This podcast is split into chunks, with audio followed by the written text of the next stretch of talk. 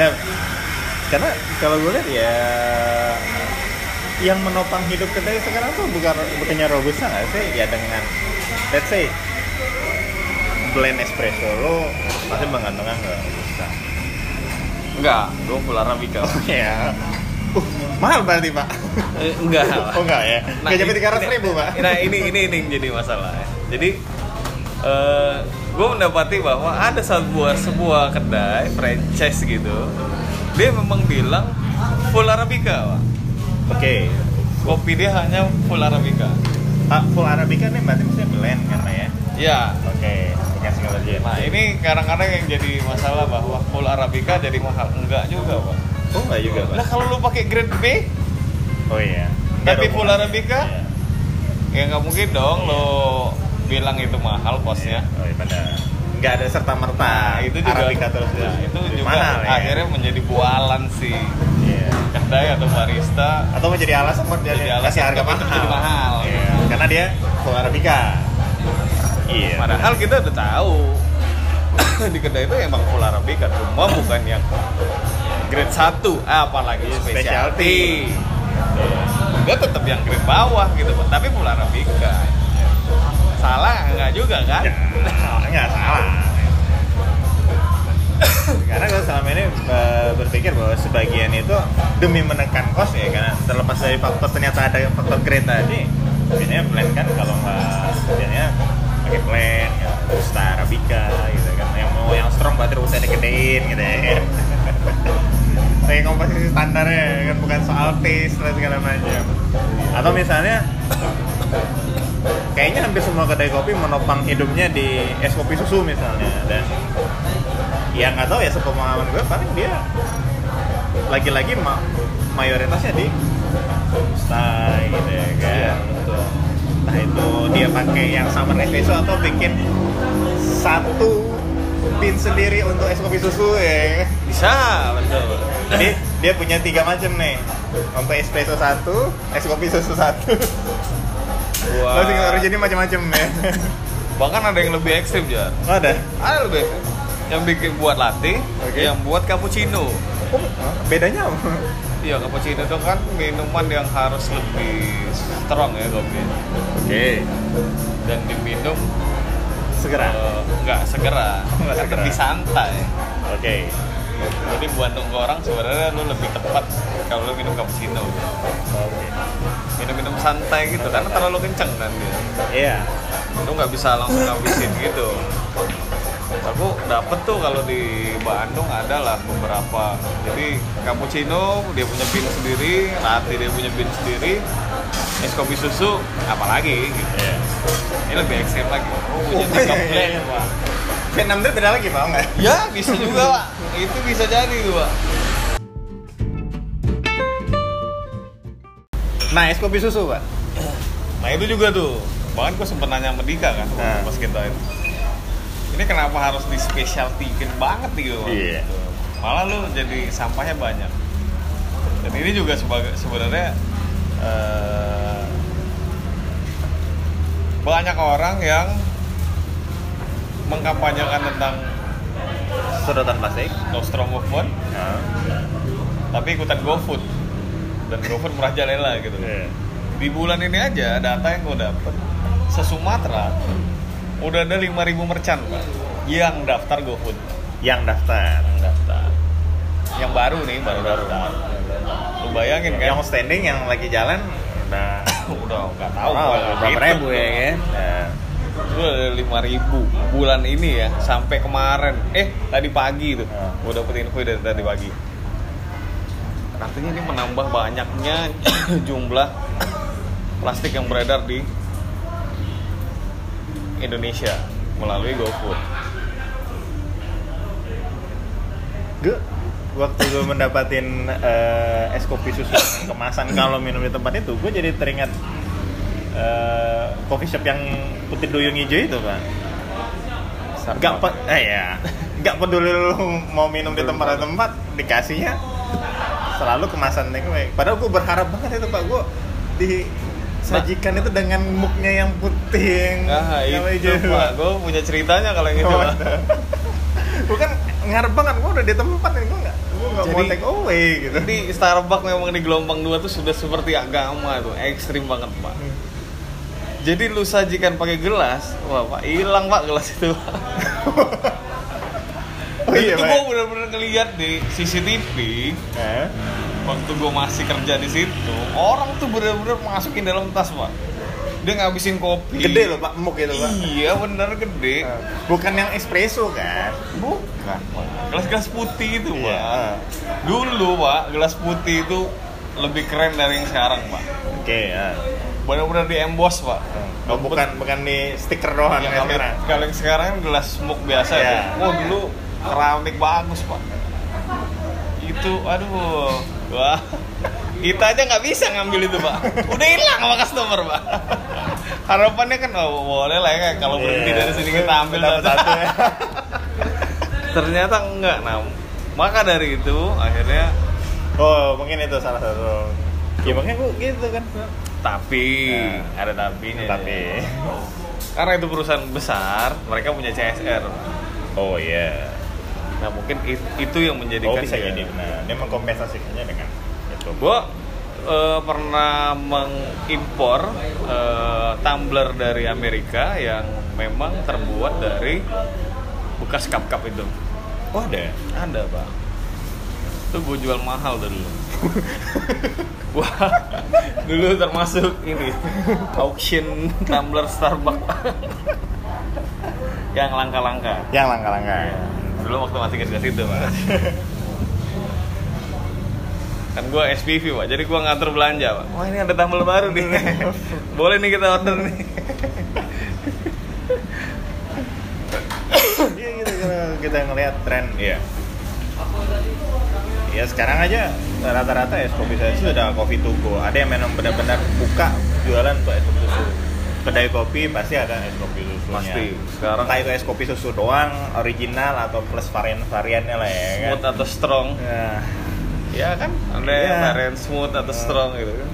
ya, hidupnya dari situ dan kalau ngomong kayaknya itu nggak akan ya gue nggak tahu ya cuman gue sih tidak berpikir bahwa mereka mendapatkan kopinya itu dari specialty apalagi arabica gitu ya betul gue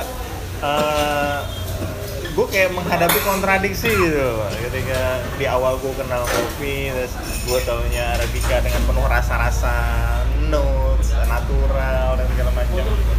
Dan sekarang yang gue hadapin adalah es kopi susu. Es kopi susu. Gitu kan ya gue nggak menyalahkan cuman kayaknya tren berkembang dengan cepat gitu. Iya dan ini belum ada matinya es kopi susu. oh iya belum pak Belum ya ada yang mati. lu ini Ini masih masih masih menanjak ya pak ya Iya kedai yang baru buka pasti ada pak. Kedai-kedai iya. yang kita bicarakan baru buka itu semua pasti ada es kopi susu. atau mungkin mereka bikin es kopi susu dulu pak baru bikin V60 ya. Bisa jadi yuk. yang dicari resep es kopi susu dulu pak baru resep nyedur V60 misalnya Iya ini tapi ini jadi ya jadi jadi sorotan gue itu tadi lu minum di tempat tapi lu tetap pakai cup itu jelas. oh. Jadi akhirnya gue mencari tahu nih tentang cup karena gue juga jualan kan katakan Oke. untuk take away karena gue ada di GoFood dan di Grab ya. Terus gue mencari eh, cup yang memang go green. Ternyata pak Iya. itu nggak ada pak. oh nggak ada kak program Iya jadi yang apa tuh compositable itu ternyata kalau nggak diolah sama aja pak jadi sampah compositable itu maksudnya itu bisa menjadi pupuk kompos kalau diolah pak Oh gitu. Jadi bukan sekedar lu buang aman, bukan kayak Bukan, gitu. bukan. Artinya. itu tetap masih butuh waktu ya, Pengolahan untuk lagi. makanya gue yang jadi masalah adalah ini gimana caranya kalau gue pakai yang compositable yang harganya mahal itu. Tapi bisa gue olah. Tapi kan nggak bisa. Gue kan take away pak. Kalau orang yang take away ya dia bisa buang di mana aja pak. Iya. gue nyuruh dia balik lagi ke sini bawa bekas sampah dia kan nggak mungkin lah mungkin dia datangnya seminggu yang lalu botol zaman dulu pak, balik botol. dijadiin plastik gak sama aja plastik lagi. Tapi kalau seandainya maksud gue kalau seandainya lu mengemas kopi es kopi susu lo pakai plastik eh pakai cup plastik tapi cup plastiknya komposit tebal itu gue sih oke oke aja sekarang cupnya kan bukan Pak. Bukan. eh. lu nyampah nyampahin aja nyampah nyampahin dunia ini aja cukup gua lah yang udah jadi sampah Nah, Bapak sudah nyinggung-nyinggung juri nih, Pak. Sebenarnya kompetisi itu berkontribusi apa sih, Pak? Sama kita nih, kita-kita nih di perkopian ini. Kita, kita ngomong di Palembang aja deh, jangan ngomong itu. Nanti itulah. Iya. Walaupun sekarang belum ada juga sih. cuma gua nggak tak gua nggak tahu ya kalau dulu gua pertama kali bikin lomba yang pertama di 2015 15 itu, Pak. akhir ya 2015 PKB itu, Pak ya? November ya Yang pas gue datang ke sebuah kafe terus ada pialanya gitu kan. Gue nggak ngerti itu lomba apa anda. Eh, lu ke Liberika ya? Liberika. Iya. itu pertama kali gue buat dulu belum ada V60 pak orang-orang belum main itu Orang belum main itu. Iya, iya kali ya, gue nggak tahu. iya orang masih ya main espresso Ya. 6 drip gitu. French Kalau- press paling. Apa? French press. ya paling gitu kalau efek dari lomba pertama ya gue merasakan akhirnya timbul orang-orang yang main pullover dan membual Oke, jadi itulah pembualan pertama. pembualan pertama Berarti lu berkontribusi karena orang membual ya? ya karena gue pertama kali bikin peraturannya si lomba itu mereka open service pak Oh langsung open service? iya gue mengajar karena hari itu cuma 11 peserta pak Oke. kalau gue throwdown cepet banget pak Iya langsung selesai.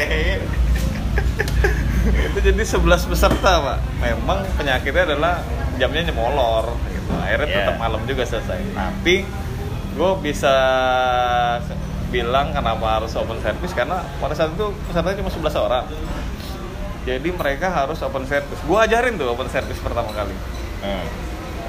Bagaimana caranya persis seperti eh, IBRC sekarang Yang sekarang sekarang ini. tanpa bahasa Inggris lah ya bahasa Iya. Indonesia. Bapak pakai musik malah, gua ngajarin pakai musik. Itu pertama kali. Jadi kalau gue bilang sih gara-gara itu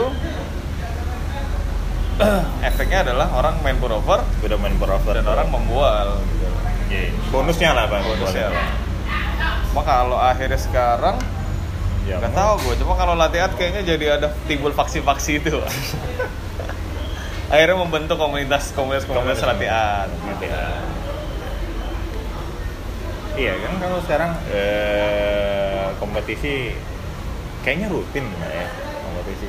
Sekarang setiap event masih ada ada event kopi. Nggak event kopi pun ada booth kopinya gitu kan. Terus kadang ditambah-tambahin dengan Kalau gue selama jadi juri sih eh, tingkatan kompetisinya semakin lama semakin naik pak. oh gitu. Itu sih. Jadi beberapa ya banyak sih sebenarnya yang akhirnya Tapi berani apakah untuk ke- kompetisi itu eh, kita kan pernah ya menyambangi lah event besar kayak di Jakarta gitu ya, Iya. Jokowi gitu. Terus kita juga eh, pasti lah pernah bikin event atau misalnya bapak bikin event atau kita datang ke event. Eh, bukannya acara kopi itu cenderung diramaikan sama orang-orang kopi aja ya? Saya tuh masyarakat umum itu seberapa tertarik sih untuk ngikut? Dan ujungnya itu tadi kan kedai kopi nemu banyak. Ya mungkin orang yang tertarik itu adalah orang yang tertarik ingin jadi barista kayak lu bilang gitu ya. Ya, terus Jadi- orang melihat tren bikin kedai kopi. Tapi balik lagi kan gitu. Yang minum kopinya siapa gitu gue terakhir datang ke sebuah kompetisi yang di lu kapan terakhir? di PIM itu. Oh di tim Nah, kayaknya itu yang terakhir gue datang itu ya, ya pasti gue lihat ya, yang datang nonton nanti ya rata-rata ya, ya gue tau lah nih pasti hobi nongkrong di kopi, eh, kedai kopi mana gitu. berapa Maksudnya, wajahnya ya, Ya, yang yang hadir nonton yang meramaikan itu loh, yang rame nonton itu. Ya, sementara yang lain ya cuma ya lewat doang gitu ya kan. Ya, ya nggak menimbulkan, ya gue nggak tahu sih tapi sebenarnya gitu. Atau memang bukan itu tujuan kompetisi sebenarnya pak? sebenarnya kalau kita kalau selama ini kita bikin event tujuannya seperti itu karena ya kita merujuknya event yang di luar Oke. kayak kayak kita kemarin datang kan ya Nah, itu seru kan, Pak? itu seru banget Itu ada aca- kayak acara keluarga itu, Pak. iya bawa kereta dorong lo Ah, bayangin ah. cuma buat nonton Acara kopi. acara kopi gitu loh tak tujuannya apa kan bingung juga Iya. kita kita yang nggak biasa kalau selama ini kita bikin event sih kita berharapnya seperti itu gitu loh bahwa orang umum jauh lebih tertarik sama acara kopi bukan karena eh, mereka punya kepentingan atau mereka ya pelanggan kedai itu sendiri bukan sebenarnya biar orang tahu lebih luas gitu Iya. kan karena di situ ada booth-booth juga Pak. Iya, kan? Kopi. ngiklan lah ibaratnya gitu Iya. kita sih berharap seperti itu gitu. cuma pada kenyataannya sampai sekarang sih ya masih sulit juga sih cuma Kayaknya lu nggak, soalnya kedai lu kayaknya nggak pernah muncul di booth lagi, Pak. Terakhir gue di mana ya ada event kedai lu muncul ya? terakhir mandiri doang sih tapi itu gue juga nggak full tim ya nggak sekedar doang sih bukan terakhir gue yang full tim ya cuma di Almonawar kayaknya itu Itu terakhir gue udah lama banget itu, Pak. iya berapa tahun lalu. Oh ya lu jadi juara ya? 2000 berapa itu? 2016, Pak. oh 2016 ya itu terakhir pak. Iya, deh. Nah, itu juga lu baru buka, Pak. iya bener.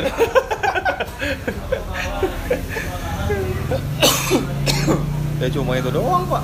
Selebihnya gua banyak menimbang-nimbang lah. Sekarang kalau ikut event Maksudnya event yang besar bukan bukan yang lu di sewa atau satu event tertentu bukan ya maksudnya. Bukan. Karena ada beberapa kedai yang dapat tervillage seperti itu ya, ya bagus aja sih mudah-mudahan. Ya. Ya, gue kan gue liat kayak ya oke lah kalau kompetisi kompetisi kan pastinya mengadu kemampuan dari si baristanya lah atau penyeduhnya itu gitu kan yang mana itu bagus gitu itu tadi kan. Kalau gue melihat secara lingkaran apa ruang lingkup lebih besar lagi ya seberapa tertarik sih orang untuk kemudian pengen tahu kopi dengan melihat cara penyeduhannya gitu kan. Mungkin ekspektasinya oh menyeduh seperti itu keren. Tapi ada orang lain berpikir ribet banget gitu. Iya pasti itu pak. Pasti orang mikirnya ribet banget. Mungkin karena apa ya mungkin dulu gimmick yang menarik kalau misalnya lu nyeduh pakai V60 pak iya sekarang biasa aja ya. Sekarang biasa aja. Biasa aja, ya. mungkin orang juga nggak terlalu peduli pakai nyeduh pakai apa. Pokoknya kopi hitam tanpa ampas udah lah. Americano dong pak. Tapi mungkin kalau gue lihat sih tren orang menjadi males melihat fisik itu setelah era Tetsuka Suya kayaknya pak. Karena dia benar-benar membuat menyeduh fisik itu sangat mudah gitu dan itu benar-benar metode. Kalau gue berpikir kalau gue bilang dia bisa jadi pemenang itu Iya. menurut gue sah banget gue kenapa? Karena dia menyederhanakan menyederhanakan teori-teori orang itu sehingga sederhana lu bisa nangkep dan akhirnya lu nonton lu tahu teorinya lu bisa nyeduh gitu. Iya. dan ya ibaratnya iya juga sih ya ya Nah setelah era Tetsuka Suya itu kayaknya mulai orang jadi aku udah tau lah gimana fisik sih terlepas. Gua nggak tahu ya dia tahu apa enggak metode Iya. Tetsuka Suya atau Iya. enggak gitu. Gua sih setelah setelah si Tetsu menyederhanakan kemudian diribetin dengan nitrologin lagi. Jeling dua kali. Dibekuin. Kasih air.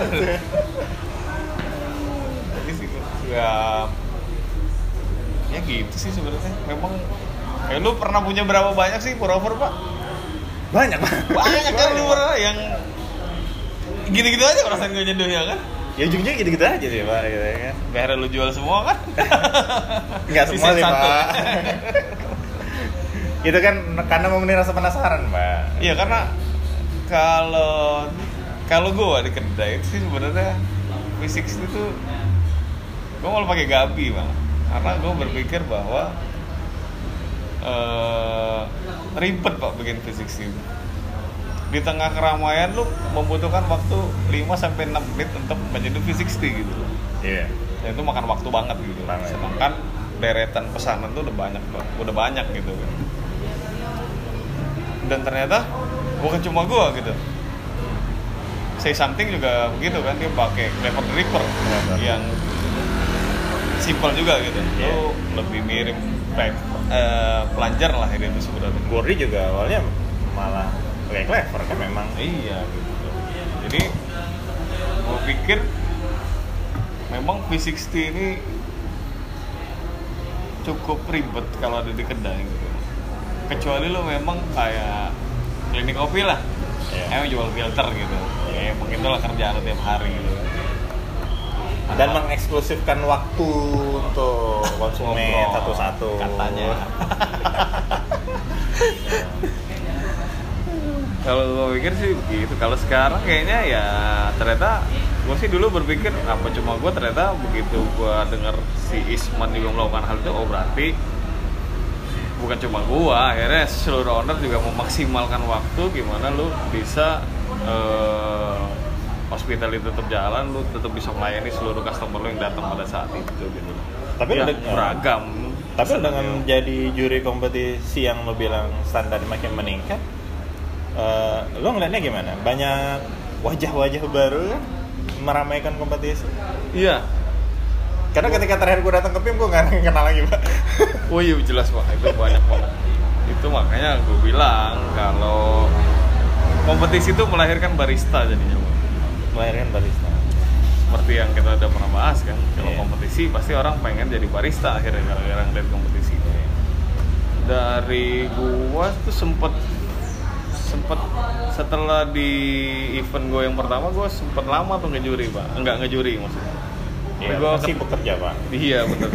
Dulu masih jadi pegawai. orang kantoran lo pak gue pada saat itu diajak Rangga, wah itu mulai kompetitor banyak pak dan beragam. Oke Banyak orang-orang baru, banyak kedai-kedai yang tidak pernah terdengar ikut kompetisi, dia ikut. yang di mana orang. nih Di SS, South Station. itu sebelum Al Munawar pak ya? Itu setelah Munawar. Mas, ya itu kan memang tahun itu kan memang lagi boomingnya banget. Betul. Kedai kopi, kopi lah ya di Palembang. Lagi getol-getolnya, makanya dari situ mulai sampai ke sekarang tuh rame banget jadinya yang kompetitor lebih banyak, barista-barista yang ikut lebih banyak gitu.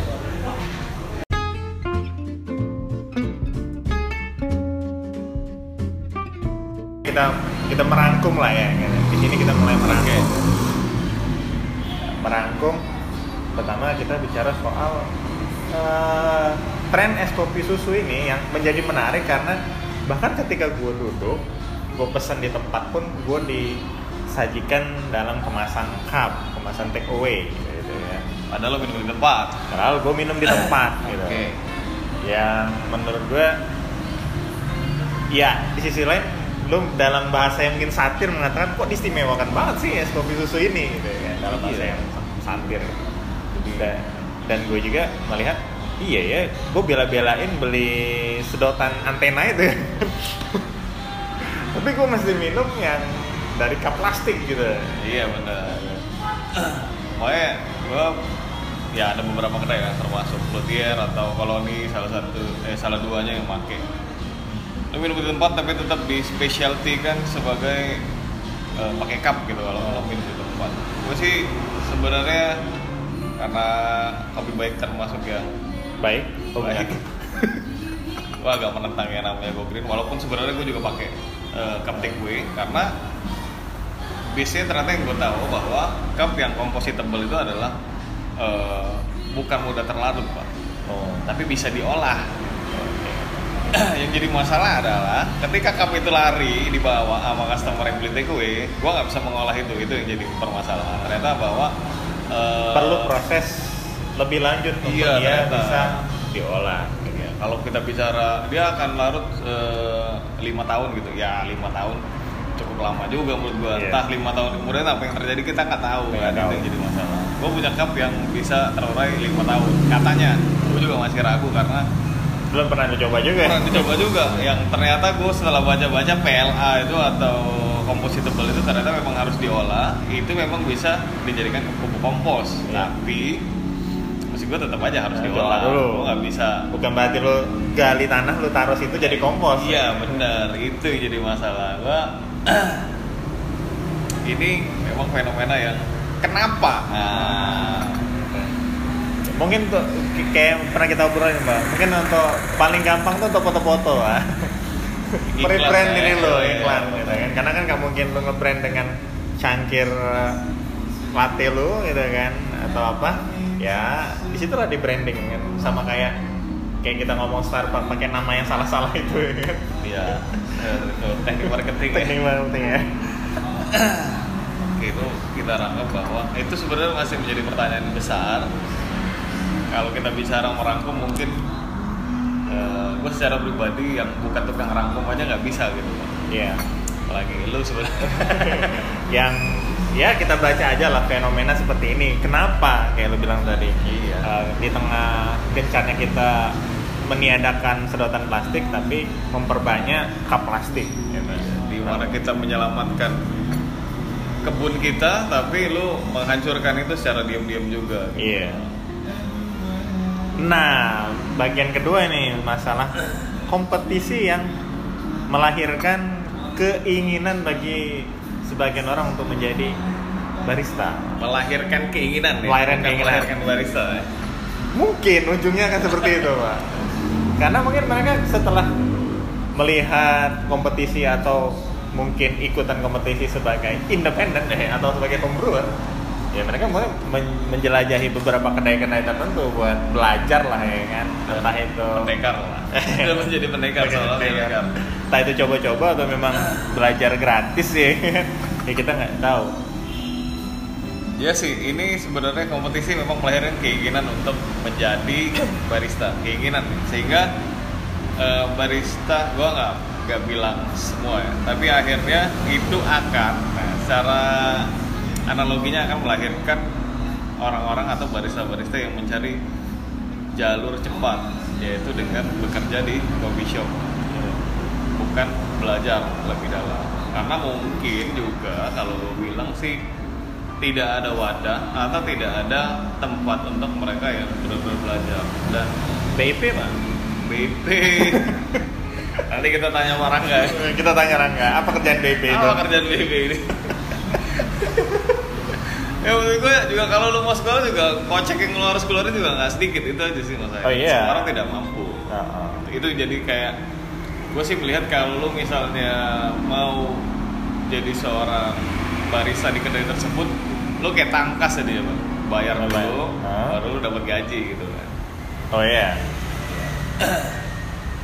Jadi kalau lo ya apalagi kalau dalam tanda kutip sekedar pengen lihat keren sebagai barista aja ya menurut gue tuh sayang banget sih. itu betul banget sayang banget Hmm. apalagi sampai lu udah kelihatan keren lu menyematkan barista profesional di Pakai selempang Instagram tuh Oh, pakai selempang itu bukan selempangnya beda tulisannya Oh beda. Iya karena gimana kalau misalnya ngomongin profesional profesional gue gak ngeri juga karena profesional kayak profesi ya sepanjang yang gue tahu ini namanya ada profesi ya ada ada wadahnya, ada aturannya, ada kurikulumnya, ada banyak petunjuk dan tuntunan ya yang harus Untuk dipenuhi. menuju ke situ. Iya untuk menuju ke situ dan selama menjalaninnya. Gitu. Nah, gue nggak tahu tuh kalau di dunia barista itu ada apa enggak. Kalau dulu kan kita kemarin ngomongnya kompeten pak, bukan profesional. iya benar Nah, jadi kalau misalnya ada orang ngaku kompeten, ya gue terima. tapi kalau dia mengaku profesional Gue nggak tahu dasarnya apa. Gitu. ya. kalau kompeten kan ada tuh sudah ada yang nempel gitu kan, sudah ditempel. Oke, itu sebenarnya memang kalau yang gua tahu adalah memang kita ada ada kampus ya, ada yang harus lu capai, intinya seperti itu. Ada sekolahnya lah ya. ada gitu. sekolahnya lah, lu Ada nggak- jenjangnya. Heeh, lu nggak bisa semena-mena akhirnya lu menyematkan cuma gara-gara lu kompeten lu bisa bilang profesional. Intinya sih seperti itu. Mungkin itu akan kita bahas di next podcast. Uh, ya. podcast itu karena itu kayaknya menarik ya kayak, untuk kita kulik Iya. sebenarnya profesional barista profesional itu seperti apa sih gitu oke pak kayaknya obrolan kita di kali ini sampai sini dulu pak. Wah, jadi lu yang nutup. ya kok jadi gue? Oke jangan lupa eh, kita ingatkan kembali kita punya Instagram eh, bicarakopi.plg Nah, di situ kita, eh, kalau mau dapat update terbaru dan atau dapat kisi-kisi nah, apa yang mau apa yang kita obrolin di podcast kita bolehlah eh, di follow ke situ. Iya, dan apa fitur terbaru kita adalah kita akan memberikan trivia-trivia sebelum podcast sebelum itu podcast. Nah, jadi kalau mungkin eh, para pendengar itu terlalu menikmatin obrolan kita seperti ini ya mungkin kita akan memberikan obrolan yang lebih apa ya Lebih greget. lebih greget lebih mentah yang mungkin ditunggu-tunggu ya kan? Sehingga daya khayal kalian semakin bermain di dalam ini otak kalian. Imajinasi akan apa siapa mengapa di mana itu semakin dipenuhi justru dengan tanda tanya. Oke akhir kata gue Rigi Uco. Dan gua Ahmad Fajar. Dengerin terus podcast kita di bicara kopi eh, bicara kopi di Spotify. Dan sekian terima kasih. Sebelum mendengarkan podcast dengarkan trivia trivia kami di Instagram bicara kopi terima kasih. Wassalamualaikum warahmatullahi wabarakatuh